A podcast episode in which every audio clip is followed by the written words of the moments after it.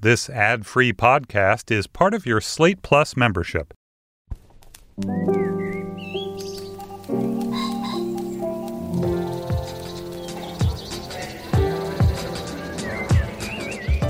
I'm Stephen Metcalf, and this is the Slate Culture Gabfest heteronormative nonsense edition. It's Wednesday, October 5th, 2022.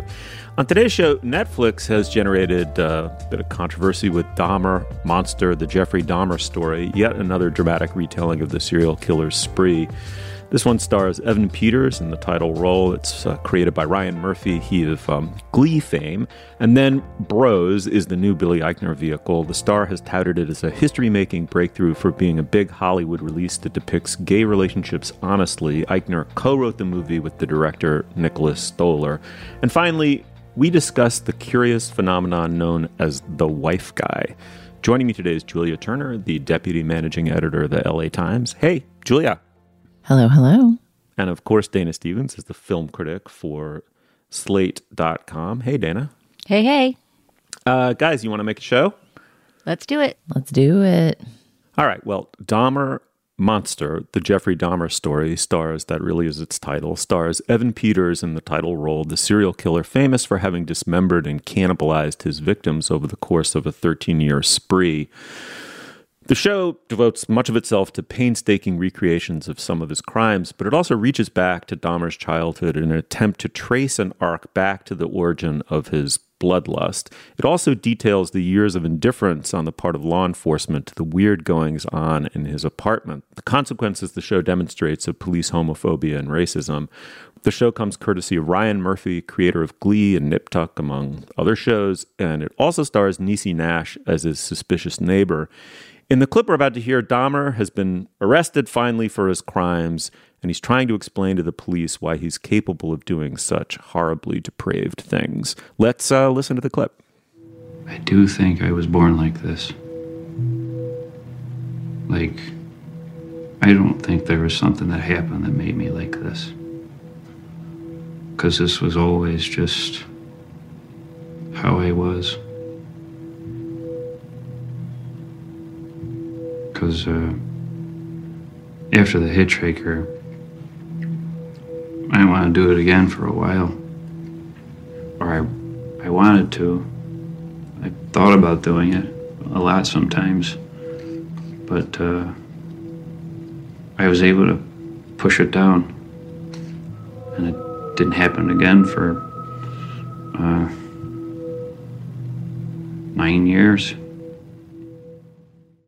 Julia, let me start with you. Uh, the Dahmer story is certainly nothing if not familiar territory. Uh, why do you think creators return to it, and how do you think they did with this new retelling? Steve, I have never felt more alienated from like American pop consumption habits than I have watching this show.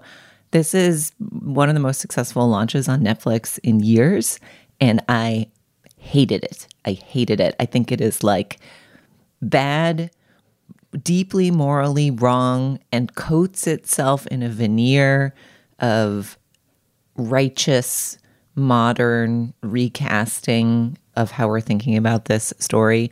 And man, I could not have disliked this more. And I do not know. I do not know. I am not interested in this weirdo and I don't want to spend time in his company and I don't want to stare at him for hours at a time as he slowly, malevolently like sidles down hallways and and turns up and turns down the temperature of his ominous glower. Like, what is wrong with people? Just leave him alone. I don't want to know about it. I don't want to be there. It, like, is it that it's a horror movie and people like horror movies and I don't like horror movies? Like, is that what's what what Murphy's trying to do here, but like it seems so enamored of him and curious about him and it just made me furious. I don't think his depravity is worthy of curiosity. And I, and maybe that's an inhuman response. Of, of course people are interested in freak shows. I don't know. I, I really detested this show and I I I particularly, you know, I I the, the show is thoughtful about really emphasizing the fact that these crimes were committed largely on queer men of color and Dahmer's black female neighbor tried desperately to get someone to take her seriously in her conviction that something deeply wrong was happening as she literally in the depiction of the show watched young men disappear around her after walking into his apartment and you know I, i'm not a completist on all previous tellings but there's sort of a like righteousness in the portrayal of you know how how systemic racism is part of what enabled him to be so evil. And that is no doubt true but somehow the way that that is done felt so glossy and thin overlaying this just like let's just stare at the monster. Um, fundamental interest of the show and i did not like it how about you guys Dana? I mean, now I feel like it makes me a morally depraved individual that I, I wasn't outraged at every second while watching it. I mean, I will start by saying I'm not a watcher of true crime. I have no desire to revisit the Jeffrey Dahmer story. So I went into this knowing that it was not going to be my personal thing and I was not going to sort of groove with the series. But because it was such a big hit on Netflix, and as you say, Julia, yeah, it's this this kind of unprecedented drop for them. And apparently also they marketed it hardly at all, in part, I think, because of fear about the controversy, um, which we can get to, various controversies it's ignited. So, in spite of this complete lack of publicity, it does incredibly well for them, proving that people cannot get enough true crime and there's a giant appetite for it out there. So, I think I went in a little bit more with a cold experimental eye of I want to understand how this story is being told and what the appeal of it is in this format, especially given that Netflix is just about in two or three days, I think, to drop a non-scripted, you know, documentary series called The Dahmer Tapes, I think it's called, that's based on the recordings he made, I think, with his legal team before the trial. So they're about to bombard us with more Dahmer, and uh, and I wanted to understand the appetite for it more than to see whether it was artistically successful for me, if that makes sense. And uh, I'm still not sure I do after watching over half of the show, but I will say that I think I have more respect for what the show is trying to do than Julia. I mean, if you take it as a given that there is this massive, massive appetite for true crime, right? Um, which is another whole question, which we're actually going to talk about in our plus segment today does this show you know unfold or complicate or do anything new in that genre i think it does to a certain extent and i think that starts to happen in the second half of the series it's a 10 episode series and i watched through episode six. Uh, in part i watched that far because i had read that it takes a big turn in the second half and stops being as much about dahmer and for example, episode six is almost completely from the point of view of one of one of his victims, and it's really the best episode so far um, because it is telling a story besides the one Julia is talking about. This very slowly paced, you know, look at this this very sordid, and as he says in that clip, you know, somebody who from childhood was you know, had a serious serious um, something wrong with them, uh, kind of protagonist, which is not necessarily somebody you want to spend five hours with before you get to visit with anyone else, but the main character of episode six, who unfortunately by the end of episode six has been horribly killed by Jeffrey Dahmer, is is a fascinating character. Is this black queer man who's deaf, who's played by a deaf actor who's fantastic in the role, and who is an aspiring model, and who has an actual relationship of sorts with Dahmer, who you know flirts with him in a bar, and then they they date a few times, and it's it's much more of a of an actual something approaching love story than than any other episode so far. So I don't know. I mean, I'm not saying stick with it for five hours and then you'll like it. That is not what I'm saying. But I'm saying Well, that no. that combined with the framing, you know, the very first shot of the show is of Niecy Nash, of the neighbor, you know, watching something on TV and being aware that there's something next door to her that's wrong. So I think that in a way, this this show is trying to skew the way that we look at the white serial killer, so that it's not just you know some sort of sick glorified vision of him. No, in episode seven, which is all about Niecy Nash's experience, is is incredible and powerful and makes its own resonant points about how frustrating it is to not be listened to.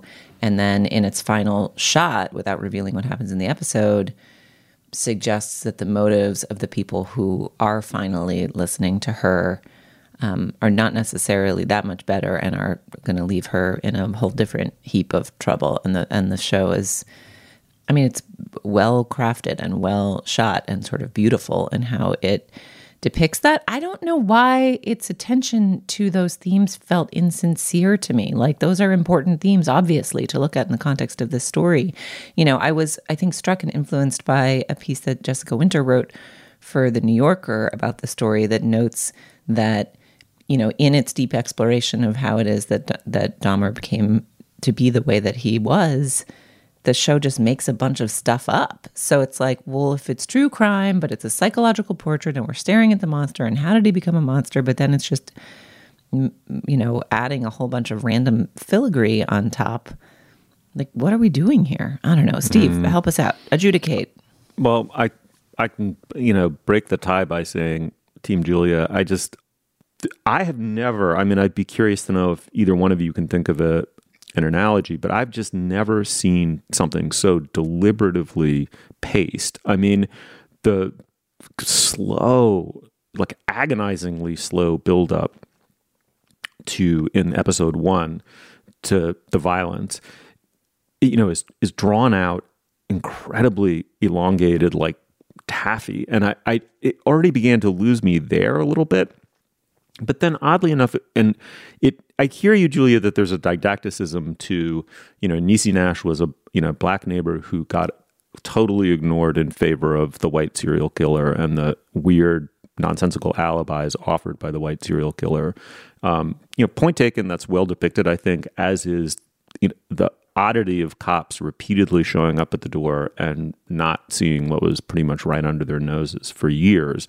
Um, that said, and I thought that that was admirable and well done. What what offended me about it in a way, oddly enough, was the idea that you can tell a revealing narrative about the causal factors that go into creating someone who's evil. It, it's just shakespearean in a way right? What he says about iago it's just motiveless malignancy. I mean there's just a certain kind of wickedness can't possibly fit into a, you know, if X then Y. Like, because by definition, they're a person who doesn't really exist within the same narrative constraints as virtually the rest of humanity.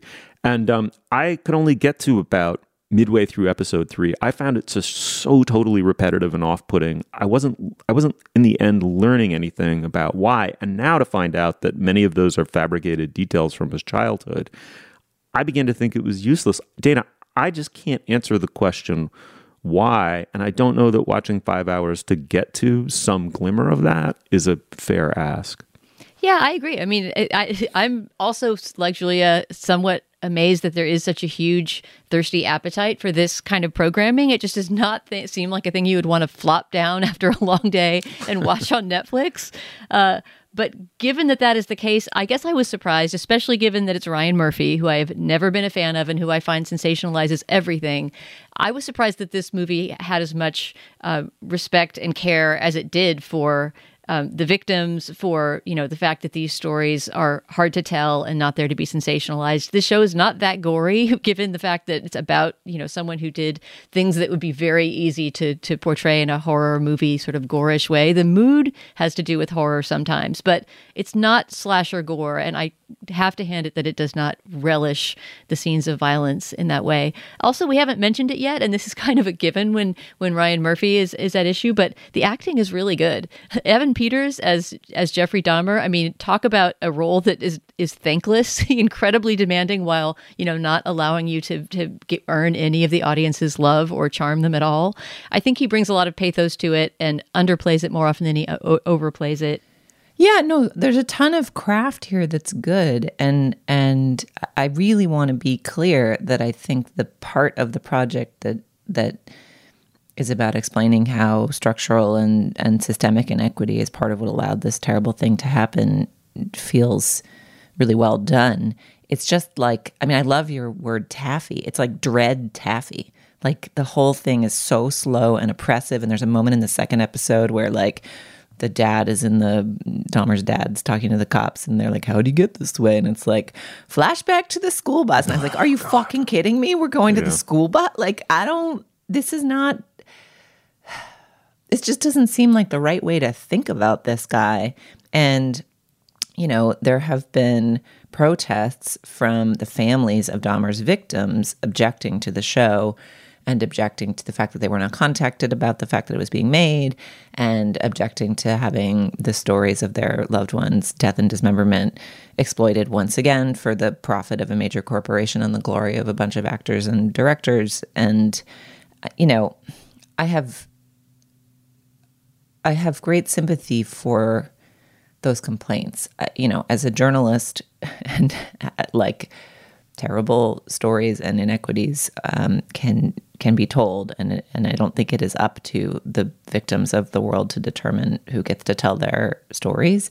I'm sympathetic to their complaints, but I think you know journalists have a right to to, to describe the truth of the world as they discover it, and I think artists have the right to tell whatever stories they want. But I wonder if this show tripped those complaints because even though it does make some interesting formal experiments with how it thinks about the victims and their stories. Fundamentally, what the first batch of episodes seems to do is like uh, almost treat what happened to their loved ones as a thrill ride.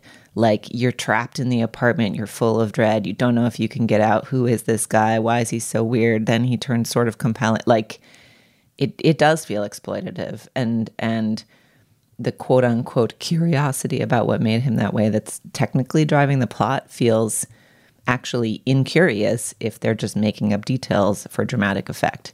And so I I I just I just have sympathy for these people. I think there is a there is a Dahmer project that I would defend and I defend the right of artists to try and make projects and sometimes people make projects and they come out well or poorly, but just the the the, the fundamental project here seems excited about putting you in the shoes of Dahmer's victims in a way that felt deeply gross.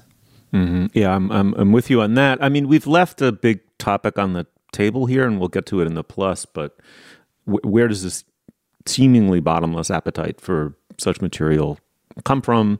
Uh, but as I said, we'll talk about that in plus. Okay, the show is got a stupid name that I can never remember. Just say the name Dahmer a bunch of times and you'll Dahmer dash monster colon the Jeffrey Dahmer story. Can I also just say, in addition to using the name twice, which is uh, on its face absurd, monster has already been used for a movie about a serial killer, the Aileen no Wuornos movie, right? I mean, what kind NK, of title theft yeah. is that? It's nonsense. All right, it is Dahmer Monster, the Jeffrey Dahmer story on Netflix. I think Julia and I are saying don't check it out, but Dana disagrees. Let's move on. All right. Well, before we go any further, this is typically in the podcast where we discuss business. Dana, what uh, what business do we have today? Steve, one day we will once again have a busy week, but this week our only item of business is to tell you about our Slate Plus segment. This week we decided to extend our conversation a bit from the Jeffrey Dahmer segment that we're talking about, the Netflix uh, scripted series on Jeffrey Dahmer, to talk about true crime as a genre and our relationship to it. We've talked about plenty of true crime shows, movies, uh, podcasts on on the show, but I don't think we've ever talked about the genre itself and our life history with it. And I know I have one. I'm sure Julie and Steve have too. So we will talk about that in our bonus segment today. If you're not a Slate Plus member and you want to hear that segment and others like it, you can sign up at slate.com/slash culture plus. All right, Stephen, back to the show. All right. Well, in the feature film Bros, now out in theaters, Billy Eichner plays Bobby, the very vocal, very opinionated host of an LGBTQ podcast. At 40, Bobby has never really been in a, in his telling, real or lasting relationship when he meets Aaron, played by Luke Macfarlane. Uh, Aaron is a dreamy hunk out on the dance floor, and Bobby improbably falls in love with him. Improbably in the movie's telling because uh, Aaron is a bro, a kind of guy guy, gay guy, a more traditionally masculine Man. What follows is both a rom com and, in a way, a meta rom com, a movie about how gay romance might or might not conform to the familiar beats and tropes of the genre. It's directed by Nicholas Stoller, he of Neighbors and Forgetting Sarah Marshall, and uh, Stoller co wrote it with Eichner. All right, in the clip we're about to hear, Bobby and his colleagues are brainstorming ideas for a new LGBTQ plus museum, and they are just not seeing eye to eye. Let's let's listen. We cannot afford to push our opening again. People will think we're in trouble. Maybe this whole place could fall apart. We need new ideas for what goes in the final wing, and we need them now. Cherry, go. You know the blue whale hanging in the Museum of Natural History? Yes. What about that, but instead of the blue whale, it's a lesbian? Oh no. Yeah, uh-uh. okay. Well, yeah, we can't do that. What if the final exhibit was a recreation of a queer wedding? I like that. That I don't have. Tamara, that is so sweet. I love that. And people can come and register for wedding gifts here. You're gonna write that Oh my god, and no! That is old-fashioned heteronormative nonsense. We need to get people to rethink history through a queer prism, not comfort them with another gay wedding, all right? It's a museum, it's not Schitt's Creek. Oh, I like But I- Schitt's oh, I Creek. love Schitt's Creek. That show has layers. Everyone loves Schitt's Creek. Great, okay. That's who you remind me of. Eugene Levy. All right, Dana, let me start with you. Eichner has been quoted as saying he loved when Harry met Sally as a kid. And he went on to say, I really wanted to do a movie at that level and style, but that was about a gay couple because we truly had never gotten that. So Eichner's stated goal was to honor and queer the genre at the same time. How did he do? Yeah, clearly this this is an attempt to have a, a historic moment in queer representation history, right? I mean, Eichner is marketing it that way. The movie itself is very conscious of hitting those rom com tropes, and I don't have to cite them all, but just you know, rest assured that you're going to get plenty of moments that you would recognize from a, a Nora Ephron or you know, kind of traditional um, '90s rom com in here. Does it all work hanging together? I mean put it this way Judd Apatow is one of the producers of this movie, right? Nicholas Stoller is a familiar director from straight romantic comedies like what the Neighbors movies and uh, Forgetting Sarah Marshall, which I love. I think it's one of the great romantic comedies of the past couple decades. Um, so it's definitely bringing together some, you know, conventional straight leaning representations of, you know, mainstream romance into this very queer world. And I think that it's strongest at the moments that it is not self-consciously pointing up that fact. Um, the clip that we heard, I think, is is not one of those moments. And the idea that that his character Bobby is his, is Billy Eichner's character's name. Um, is a gay podcaster, which is the first thing we see him doing, and uh, with a, a million listeners, by the way, so a very successful one, and also helping run this new LGBTQ museum in New York. Right? He's he's powerfully placed in the gay community in the, the elite community really in this in this movie. And he also lives in a super nice apartment on the upper west side. He vacations in provincetown. Like he is definitely a member of the you know white cis gay male elite and he kind of pokes fun at himself for that fact. And I don't know. I feel like the self congratulatory parts of this movie are a lot less fun than the simply romantic parts of it. I do think that the two stars, Luke Macfarlane and Billy Eichner, have great chemistry. It's a little bit of an unexpected, you know, an odd couple. Uh, one one reviewer compared them to Robert Redford and Barbra Streisand in The Way We Were, which I think is, is a kind of funny comparison because there's a similar, you know, there's the political firebrand, the Jewish political firebrand who Billy Eichner represents, and then this, you know, much more waspy, square straight acting dude that he is in love with. And that is a sweet chemistry. It's fun to watch it spark between them.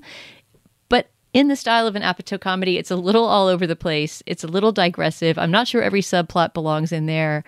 The ending feels a little tacked on. I mean does it cohere as a as a beautifully um, cohesive unit in itself? Not really. But is it a funny romp with lots of good moments and characters and some good writing? Yeah I think I thoroughly enjoyed this movie moment to moment, but I don't love it's the story that it's telling about itself because I think it it does a bit of, a bit of injustice to other stories, including Fire Island, a movie that came earlier this year from Hulu, not quite as big a release, but you know maybe just as groundbreaking, if not more.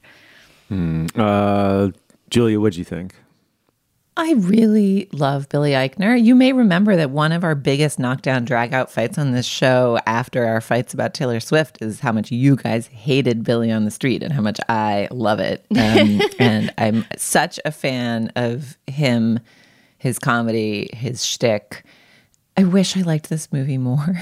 I, I mean, I hmm. enjoyed it. I cried. I liked it when the guy ran slowly down the street and then picked up speed as he realized how much he needed to be with the other mm-hmm. guy. Mm-hmm. like, but I, I don't like.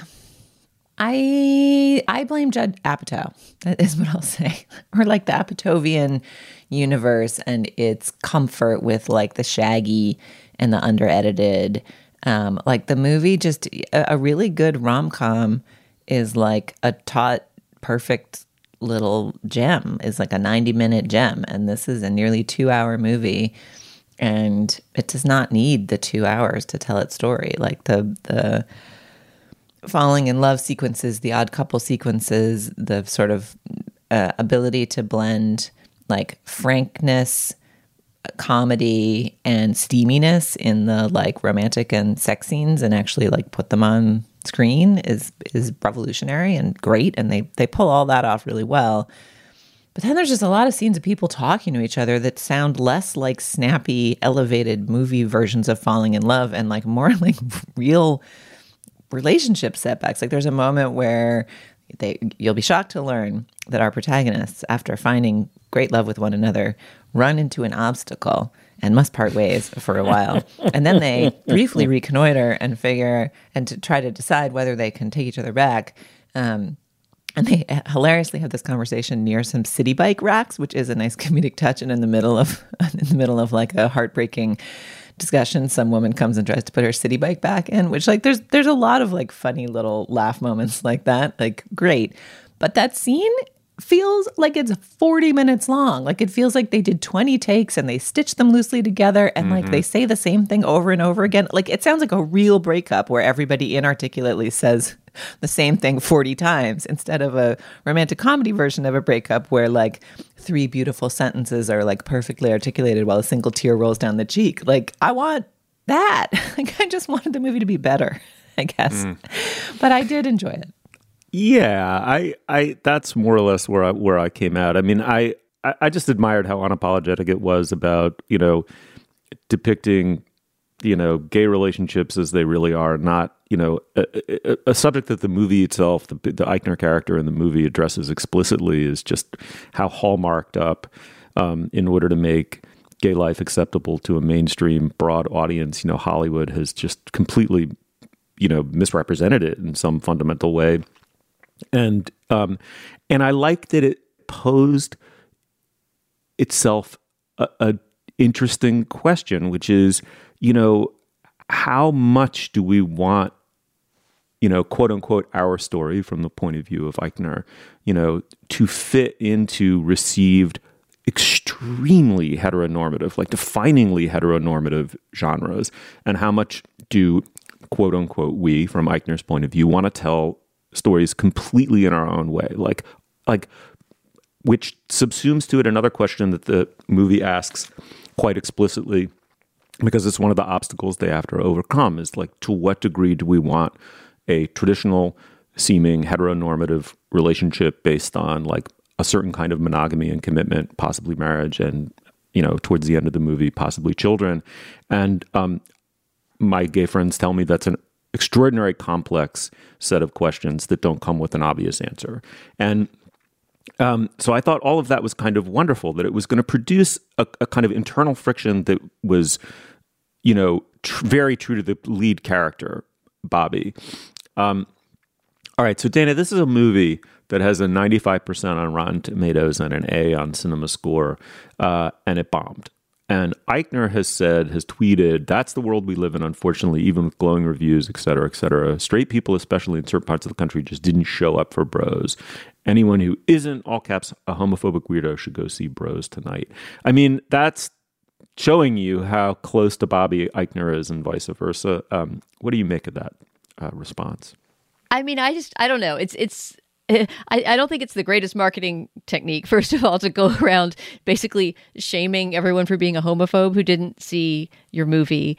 We're at a moment in, you know, in movie history and release strategy history where no one understands what makes a movie bomb or not bomb and, you know, why Top Gun Maverick went insane at the box office and why, you know, tons of other great movies have not. Nobody knows whether it's a good idea to release things day and date, i.e., streaming at the same time as in theaters or streaming only or what is going to work. So I don't know that you can draw huge lessons from the fact that that Bros didn't kill at the box office on its very first weekend when it's only in theaters. Maybe it'll be one of those movies that finds its place on streaming. People want to watch a movie like that as a date movie at home. So I don't know. I but I but I don't respond well to to the idea that, you know, it means something bad about you as an audience if you don't choose to see a certain movie or not. No, I mean like romantic comedies are dead at the box office. Like mm-hmm. they only really exist on streaming right now. Like there's been many, many articles about the economics of releasing, which, as you say, everyone's deeply confused by right now, Dana, particularly post pandemic. But like also, the romantic comedy, the adult romantic comedy that he's throwing back to with this film is dead. So, you know, like, yes, it's great that a major Hollywood studio released one, but the fact that it was not a success released in 2022 is not, I think, really fair to say it's a reflection on its themes. I had one more thing to say about the content of the movie, and I think this goes to the question of what should a gay romantic comedy be as opposed to, you know, a romantic comedy that just happens to have gay characters. I mean, something that this this movie really prides itself on, I think, and that Eichner as a, as a creator has prided himself on is that is that it's not heteronormative, right? As we hear in that scene, he's not thrilled at the idea that gay marriage will be the the centerpiece of the museum's opening. He wants there to be something that is specific to the queer community. So there's lots of polyamory in here. There's a really funny foursome scene that we haven't talked about. I won't spoil what's so funny about it, but I was cackling throughout the entire foursome. Um, and a lot of the sex stuff is is specific to the community is and and seems to me as an outsider to be like revelatory, you know, to be to be right on and something that that Eichner's trying to make observational humor about his own scene. Uh, but there are other really key moments that I think needed to be unpacked a lot more. Like the, the dynamic between the two lovers at the center of the movie really has to do with internalized homophobia in some ways, right? That he, um, Billy Eichner's character thinks his boyfriend is too straight acting. And the, boyfriend thinks that when they go out with his parents, who have accepted that he's gay but don't necessarily know a lot about gay culture, um, find Billy Eichner's character too kind of on and too kind of constantly talking about his community and asks him to tone it down. And so, what does that point to between them, right? Or even the fact that one of them wants kids, one of them doesn't. You know, these things seem like uh, they seem like something to explore in a romantic comedy between two men that you might not explore in the same way in a straight romantic comedy. And the movie kind of throws them away. All right. Well, the movie Bros is out in theaters. Uh, maybe go check it out. I think we admired it in many, many ways. Not a perfect movie, but it's, it's very funny. All right. Moving on. All right. Well, I think the best explainer I got for this phenomenon of the wife guy uh, came from Rebecca Onion of Slate. Let me quote her. She says, I'm pretty sure the wife guy couldn't exist without social media. Wife guy is a person who publicly celebrates both his wife as a person and his couplehood. Wife guy makes his wife's virtues a constant topic in public and posts schmoopy things about domestic life. Wife guy is unable to say anything that sounds at all realistic about marriage and relationships. He's happier than could possibly ever be true. And that's why a rupture is such a risk for him. Uh, Julia, explain to us why we're talking about this phenomenon now. It's been around for years. All right. This week we're talking about the wife guy, but we're talking about the wife guy because of a phenomenon called the Try Guys. This is a YouTube comedy troupe that got their start in BuzzFeed in the early teens, um, and they've now built a kind of mid-sized YouTube empire. The concept is it's four guys, they're like regular guys, and they try stuff in videos. And each of them has sort of developed his own public persona version of himself um, and their personal lives uh, and and you know the people they are married to or engaged to or whatever are sort of pulled into the universe of um, their videos and one of them who has been sort of famously uxorious since the beginning of their videos. Uh, this man, Ned Fulmer, who apparently is a, a wife guy because he talked so much about his being married to a person, loving that person, having a great wife, etc., um, was caught cheating on that wife uh, with a person who was also an employee of this small internet company. Uh, and so the Try Guys announced in a in various formats, including a bleak video that dropped yesterday, the reformulation of the Try Guys as three people, and they have jettisoned the former wife guy among them. We will leave aside, I think, the dissection of the Try Guys and their brand and their personality. Um, but, you know, I think there was rage and confusion at the fact that this purported wife guy would cheat on his wife. And it has caused many folks, and now us, to think through this trope of the wife guy, its origins, its evolution, why it has been so fascinating, why we love to hate wife guys, what's so unctuous and odd about them. And in the, in the course of prepping for this segment and kind of looking back on the history of the wife guy and the term, which, you know, I think arguably got its start in 2017. Um, with the guy who posted a picture of his like lovely looking wife on Instagram and and then protested slightly too much. I love my curvy wife, and just because she you know is a little thicker than the Cosmo standard, basically was like fuck you. I love my wife. She's a little bit chubby and I'm so noble for loving her and she like just looks like a normal woman and it made him seem like a real asshole and the whole internet made fun of him for several days like that's the origin of the trope basically um, it's really worth going back to look at the post it's amazing um, but all of this led me to a question steve are you a wife guy Uh, well, I I meditated on that. I would say no. I I, I don't feel like I publicly perform uxery. Um, and I if I do a little bit here and there, I hope it's not unctuous. But I would say that I'm a dad guy. I mean, I in the sense that I don't know. I mean, the subject of my kids has come up not infrequently over the course of making this podcast, and I don't know. It probably projects this image of me as a devoted or considerate parent. Um, I'd like to think I'm those things. Um, to me, what's interesting here is a couple different things. One is that I think Rebecca Onion hits a nail right on the head, which is just a phenomenon of, you know, it, it would have to coincide with social media and the rise of social media. I mean, it's just an age of performed selfhood. And, you know, we can't avoid it. We perform selves spontaneously on this podcast that are sort of us and sort of not us. And it's extremely can be very confusing. I mean, I think one of the hardest things for me getting into the rhythm of doing the show, it took me years, and it was the single biggest hump to get over. Is uh, wait, am I me or am I performing me? You know, uh, if I'm just me, don't I just sound like a banal blatherer? You know, making casual conversation. If I'm performed me, is it somehow screened and artificial?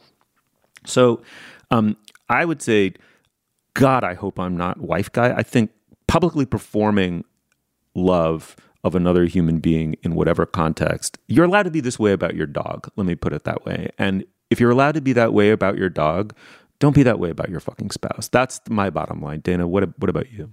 Yeah, I mean, I guess that's getting into a different territory of just do you mention that person at all? you know, do you have, as Julia does, I know, kind of a strict policy that you don't post family pictures or kid pictures ever, and that world is completely private? Or do you have some balance like I do, where maybe on a special occasion you post a kid or a pet picture, but you try not to make that your whole persona?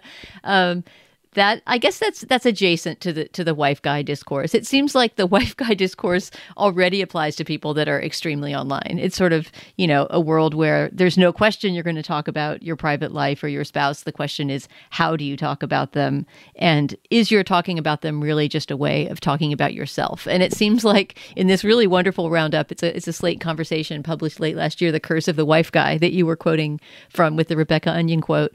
Um, it it just you you get the impression that the, the, the, wife guy persona, someone like, you know, this guy who posted his curvy wife that Julia mentioned, um, that there's just a, a, a narcissism of, um, you know, performance of one's own relationship that is setting the person up. It's almost like, you know, John Mulaney being the excuse for that that conversation in Slate, right? John Mulaney's stand-up comedy often referenced his now ex-wife and, you know, spoke of her in this loving and kind of idolizing way.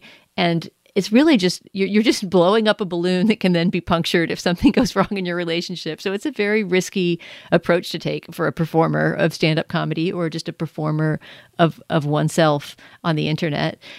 I mean, to expand the conversation, I guess the question would be, you know, why don't we talk about husband guys or mm-hmm. pet pet right. girls, right? Or kid moms. I mean, there certainly is a phenomenon of performative parenting, right? And and people bragging about their children and maybe posting photos that the kid might not later want posted, etc. There's also, you know, sometimes a, a backlash against that, but that hasn't created a whole type, you know, like a character like the wife guy is. And I just wonder what that has to do with what we expect of husbands in general. I have a theory. Please, let's hear it. Okay. The wife guy dawns on the internet as a concept in 2017, several months after uh, Donald Trump was elected and just before the Harvey Weinstein reporting dropped and uh, a succession of additional reporting about scuzzy men in power um, followed. And it's like genuinely, I think, difficult to be a man today. I mean, Steve, you know, you can chime in and disabuse me of this notion, but like the prevailing public sentiment for the last five years have been that men are stupid and venal and selfish and they suck and they wear their power lightly and they don't understand it um, and they use it to quash people thoughtlessly or with intent. And um, that uh, this is a dreadful state of affairs. And so all of the internet's public men which the internet, you know, or, or at least the corners of the internet populated by like BuzzFeed and YouTube improv troupes, um, have had to figure out different ways to perform masculinity. And I think part of what feels so challenging about the wife guy is that there's like an impulse underlying it, which is like, I'm a good one you know, I'm one of the good men. I'm not like one of those men. Like, I don't need my wife to look like the cover of Cosmo, or um, I'm a famous, handsome comedian, but like, I just, all I want is the approval of my wife at home. Um, and that is fundamentally using your partner as an object to profess something about the moral fiber of your being and that is not the best way to uh, perform being a good person or be a good person because it it sort of instrumentalizes someone in your life um, and that is what bothers people about this. But the underlying impulse of like that it is possible to have other relationships with women besides like sexually harassing them quashing their careers like you know raping them in dressing rooms like the, the the impulse of like there are more ways to be a man than the most publicly prominent ones in 2017 18 19 feels like a reasonable one right like i, I have sympathy for the impulse and the fact that um, a bunch of dopes are doing it stupidly um, yeah, you know uh, they'll, they'll, they'll learn eventually mm. when things like this happen i think maybe and if they yeah. don't they'll entertain us by being doofuses yeah, I guess if you see it on a continuum with, you know, just men being a little more open or vulnerable or, you know, romantic online, that certainly is not a bad thing. And I was thinking when you were speaking, Julie, about how just yesterday a friend I know who are a couple who are both online. Um, it was it was the woman's birthday, and the dude who is not a husband but a boyfriend posted the sweetest little montage of pictures of his girl and wished her a happy birthday and just talked about how she looked beautiful in every setting. And when I think about it, it was kind of a wife guy post, but I hundred percent loved it. It was really sweet and romantic. So I guess what it is is that there's a, you know, there's a seductive component to the idea of the wife guy, right? And maybe that's why his betrayal as the person who presented himself as extra sincere and extra loving is all the more sharp to experience. Mm. I mean, the other thing I would say also is that is that and I'd be curious to hear you speak to this. I mean, marriage is, has a performative aspect to it, no matter what. Taking setting aside social media or traditional media or whatever. I mean, you know, uh, my my feeling is that my experience of other married couples is always, you know, is it easy going to be around them because of the way they relate or don't relate to one another? That's a huge tell. At the same time, there's an ex my experience of both my marriage and other marriages is that there's a profound difference between the interior and the exterior of a marriage in all cases. And so there's the reverse situation where you get these little flare ups, these little tells, these little passive aggressive tells sometime, uh, sometimes from couples, some couples that I know quite well, and I'm sure that I do it, right? And I just, you don't know whether you're looking at the part of the iceberg above the surface, right? From which you can extrapolate the mass of resentments, accumulated resentments below, or whether whether the inside isn't reflected in this public interaction at all because I, I know for a fact that that's not always the case from from married couples that um, I'm very very close to you know so it's it's like disentangling where performance and actuality begin and end I think is almost harder for a married couple than it is for an individual Right. Even think about your story. How did you meet? Right. That story that people get asked as a couple. You know, I never like that moment. I don't like telling that story because it has to be condensed and you know it has to have sort of like points that you hit you know what i mean and laugh lines or whatever. And it feels like it doesn't do justice to the actual private history of, of what happened. And maybe this is off the subject but that seems like it's on the continuum right of sort of creating your performance of coupledom. But right. I mean, but I, but I don't think it is off the you know like that that that is what is so funny about online life and why this is an online term, which is that there are so many people who perform a self in a different way in the era of social media. And each platform cultivates a different type of self performance. I mean, it, it's we should like circle back around to TikTok, I think, because we we there's so many more people on it and types of people on it from the you know time a few years ago when we first joined it and it's i think the way that selves are performed on tiktok has evolved a lot and is interesting and different than instagram or facebook or twitter or some of these other places where people perform selfhood. But i will also say just for sheer entertainment the wife the remaining three try guys pu- published this like hostage video explanation of the future of their enterprise that if you don't give a crap about the try guys and have barely ever watched one of their videos ex- except for in prep for this segment is like hilarious if you um, just want to like speculate about the interpersonal dynamics of this trio. There's like two dudes who seem really angry and one dude who seems really sad that he's not going to get to make videos with his friend anymore. And anyway, it's a rich text. Would definitely send it to anyone who for whom that sounds interesting. Yep, a rich text as well as the Curse of the Wife guy, the December 2021 piece in Slate that I quoted Rebecca Onion from. All right, let's uh, let's move on. All right, well now is the moment in our podcast when we endorse Dana. What do you have? Steve, I'm going to do a you this week and do a local endorsement, which I know seems exclusionary to people who don't live near the place that I'm going to endorse. But when you hear about how magical it is, I'm sure that you will forgive me because it's worth it to help support this place and keep it alive. So, a new bookstore has opened in my neighborhood, the first uh, used and new bookstore to open within, you know, close walking distance of me and on a very residential street that has very few businesses on it. And it is absolutely wonderful. And I can't believe that we're lucky enough to have this place. So I'm just going to endorse it so that folks who are in Brooklyn in North Park Slope and wanting to go to a mysterious little nook can visit a bookstore called, wait for the name, Troubled Sleep. which is on Sixth Avenue in Park Slope, and uh, and is everything you would want in a brand new little tiny neighborhood used and new bookstore. I was just there over the weekend with a friend, and it was such a moment. My friend and I both agreed visiting it of feeling like the world was coming back. You know, in terms of everything that's disappeared in the last few years, and how public space has become so rare to visit with someone, and spontaneity has kind of disappeared from social interactions, right? And just randomly, I just texted a friend on Sunday afternoon, rainy afternoon, said, Hey, you want to go visit that new bookstore? He happened to be free.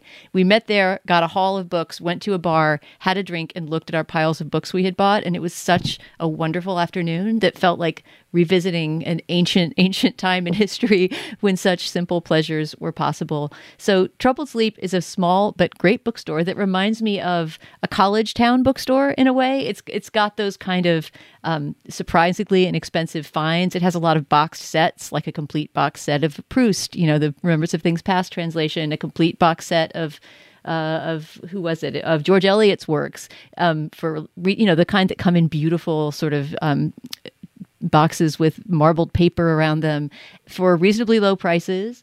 And you know lots of just trade paperbacks and you know dusty tomes and a few new books in the front including they had a copy of my book which made me happy. Um, but yeah the guy who runs it is a real book lover and he's excited to be in the neighborhood and i couldn't want to support him more. So please any of you including you and julia next time you're in new york go to troubled sleep on sixth avenue in park slope. Ah, that sounds amazing. Yes please let's visit it together next time you're in town Lovely. Julia, what do you have? Well, as sometimes happens, and here I'll perform motherhood um, and family life for a moment. As sometimes happens, uh, my son asked a couple weeks ago what military museums exist in LA County. So I set to Googling as we were eating breakfast. This was like a heat wave weekend in LA. It was like 95 degrees where I live near the ocean. And I learned and began to read out loud before I realized what I was doing that in El Monte, California, which is further inland, there is a place called the American Military Museum, comma, also known as Tankland. And it was when I read that out loud that I set my fade. Um, it has 170 odd decommissioned military vehicles, its website read. Whereupon my son was like, We must go there right this second. Whereupon I lied and said it was closed because I was pretty sure it would be about 130 degrees in El Monte, California on this particular hot weekend. But a few weeks later, we decided on a cooler weekend to make the adventure. And yeah, if if this sounds appealing to you, it will be. It is like a jam-packed, dusty parking lot in the baking sun, full of vehicles that were in World War II, we're in Vietnam, we're in the Gulf War. We just like parked in a row, like you're at an enterprise, ready to like pick up the keys to your, you know, Kia Sorento or whatever. like, um, it's a very funny little institution. It's been around for 40 plus years. Um, it, you know, used to provide a lot of these vehicles as rentals to uh, various filming productions. As productions have gotten more and more digital, the call for these vehicles is less and less. As the budgets for filmmaking have grown less and less, the call for these vehicles is less and less. But it's a independent mom and pop institution uh, and an absolute joy to young people interested in military history, if you happen to know any, as I do, and there are legit tanks. Um, we also got some amazing Jonathan Gold approved tacos at a place called Burritos La Palma nearby. It's justly famed for its teeny tiny burritos that are actually tacos that are actually burritos. Uh, so I guess my recommendation for you is the American Military Museum, aka Tankland in El Monte, California. Tankland and tacos. That's a Southern California afternoon. It was pretty perfect. Uh, I love it. All right. Well, um, last week I endorsed a sort of short YouTube film about the 1956 Newport Jazz Festival, this incredible 27 chorus solo that a member of Duke Ellington's band took. It's just the most wonderful uh, uh, like kind of exhilar- really exhilarating video. So this week I'm going to um, endorse a video from the 2022 Newport Folk Festival, um, which was. Uh, have you guys seen this? The the singer songwriter Brandi Carlile coaxed Joni Mitchell back to the stage for the first time since 2015 when she suffered uh, brain aneurysm in 2015. Yep, I've it, seen it it is so it's so freaking inspiring. It's amazing. She did a full 13 song set. It's her first full set in more than 20 years. You know she's obviously had health issues. She's getting on a little bit in years but um, she does case of you both sides now some of her other you know well-known songs. And it, it's just powerfully moving. Her voice is still extraordinary. It, it's not and can't be the same voice but it's taken on different tonalities and and like just a awe inspiring dignity um, to it. I've looked at clouds from both sides now, from up and down, and still somehow it's cloud illusions that I recall. I really don't know clouds. I really don't know clouds at all.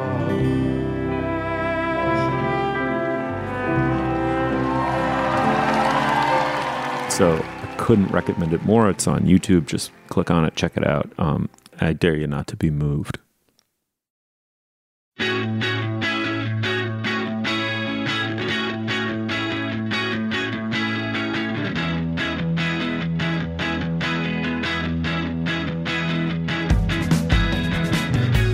Julia, thank you. Thank you. Dana, thanks so much. Thanks, Steve. You'll find links to some of the things we talked about today at our show page. That's slate.com slash culturefest. And you can email us at culturefest at slate.com. Our introductory music is from the composer Nicholas Britell. Our production assistant is Nadira Goffe. Our producer is Cameron Drews. For Dana Stevens and Julia Turner, I'm Stephen Metcalf. Thank you so much for joining us. We will see you soon.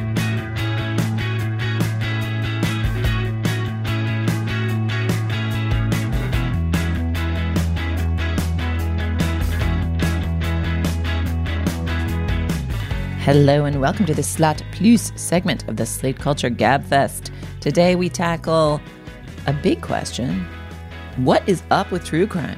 Why is everyone so obsessed with it?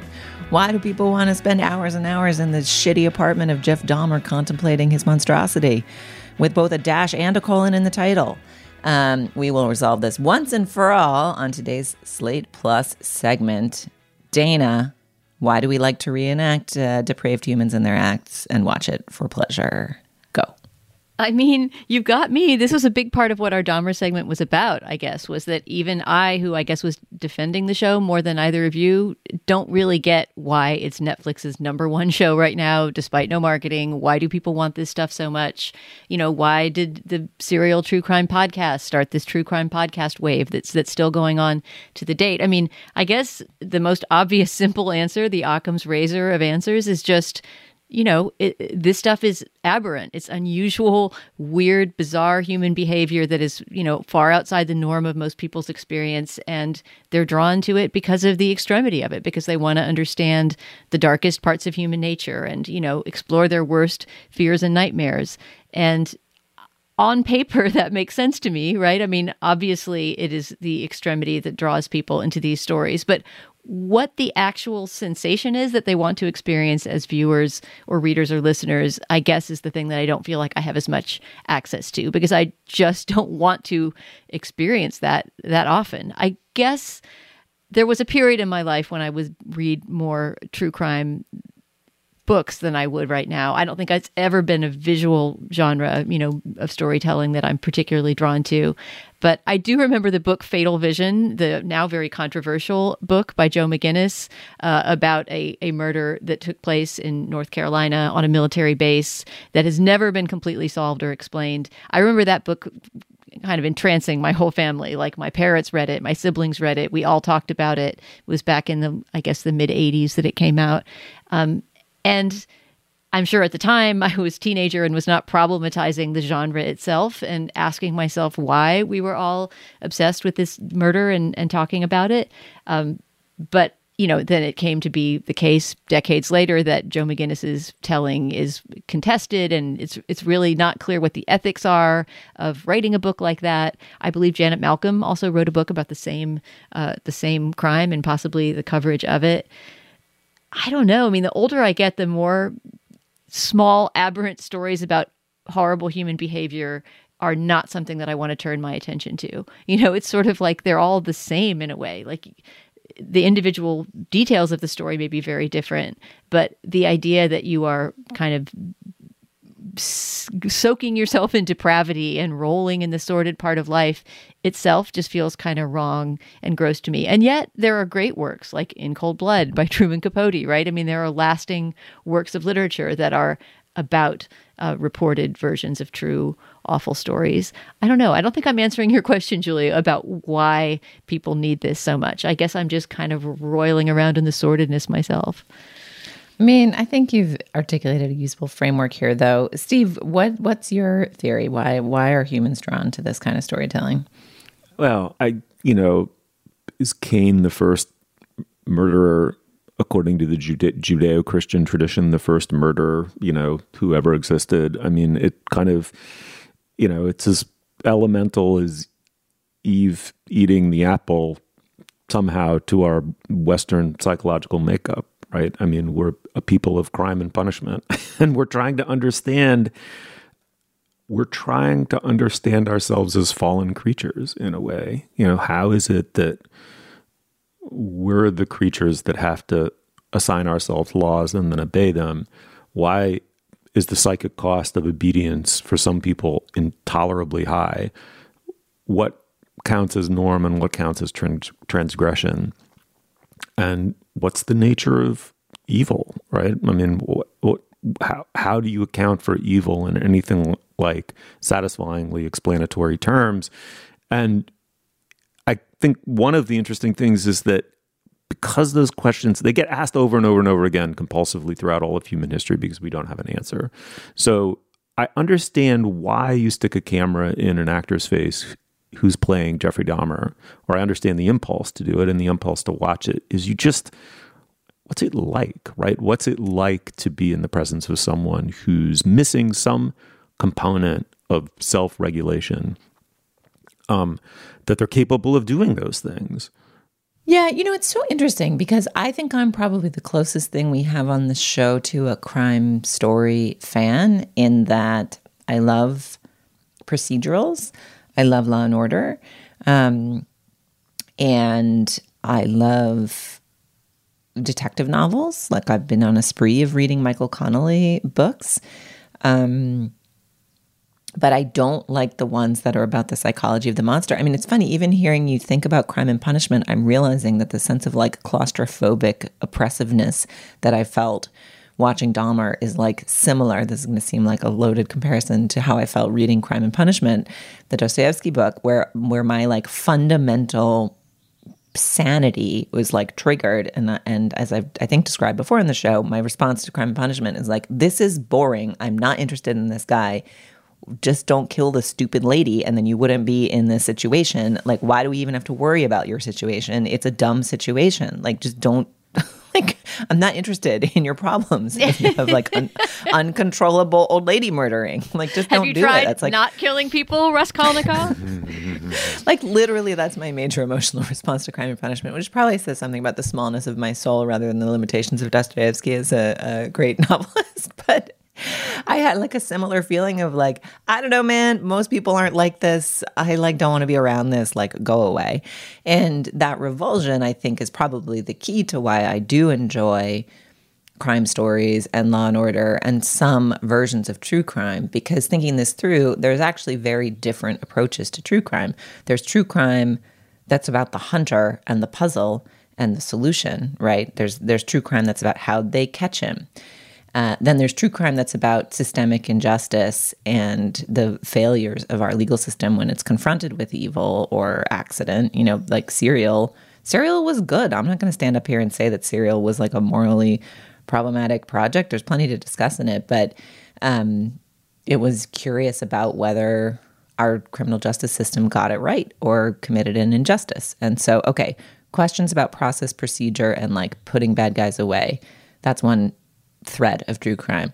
Questions about, you know, pain, tragedy, social injustice, the failings of our criminal justice system, who it's fair to and who it's not fair to. Those feel interesting. The true crime that's just like, get a load of this guy and all the crazy shit he did. That's like another genre, another stripe of it that's like probably closer to horror or, yeah, staring the monster in the face. Um, and that's the one that is least compelling to me, but clearly holds deep appeal to some people for all the reasons that Steve describes of like it you know of the same the same reason people are compelled by the unusual the aberrant the the dark and the scary. You know, people tell horror stories and ghost stories and go to horror movies. And I don't like doing any of those things because I like a tidy, controllable universe full of sane people who don't just bean old ladies in the head for no reason. so I, I, I think like the, the, when we talk about the fascination with true crime, it's worth thinking about all of the various subgenres thereof. Yeah, you know, it's funny when you mention horror movies, then I suddenly get it. I mean, not that I like every horror movie by any standard or that, you know, I'm not sometimes a little wimpy about getting scared in them, but I understand the appeal of that genre implicitly. As soon as it's fiction and it's either a monster or a supernatural story or something, it feels to me like a fairy tale structure that I can understand, which seems different than kind of plowing through the actual facts of an actual event that happened in your lifetime to a real person. And uh, I'm not sure why that is that those two things, those two genres seem completely separate to me in their um, understandable appeal, but they they really do. I mean, I guess it has to do with how people process their their horror and their nightmares and the things that they don't want to think about, but but are they know are somewhere at the bottom of their psyche. You know, I don't think I agree with Julia that I simply prefer a world where people don't act that way. I just want them to be people in fictional stories. Maybe that's where I get a sense of, of control over the narrative. All right. Well, Slate Plus listeners, thank you so much for listening to this bonus segment of our show, for supporting Slate and all of its work, including the Slate Culture Gabfest, uh, and for being with us this week. We'll talk to you soon.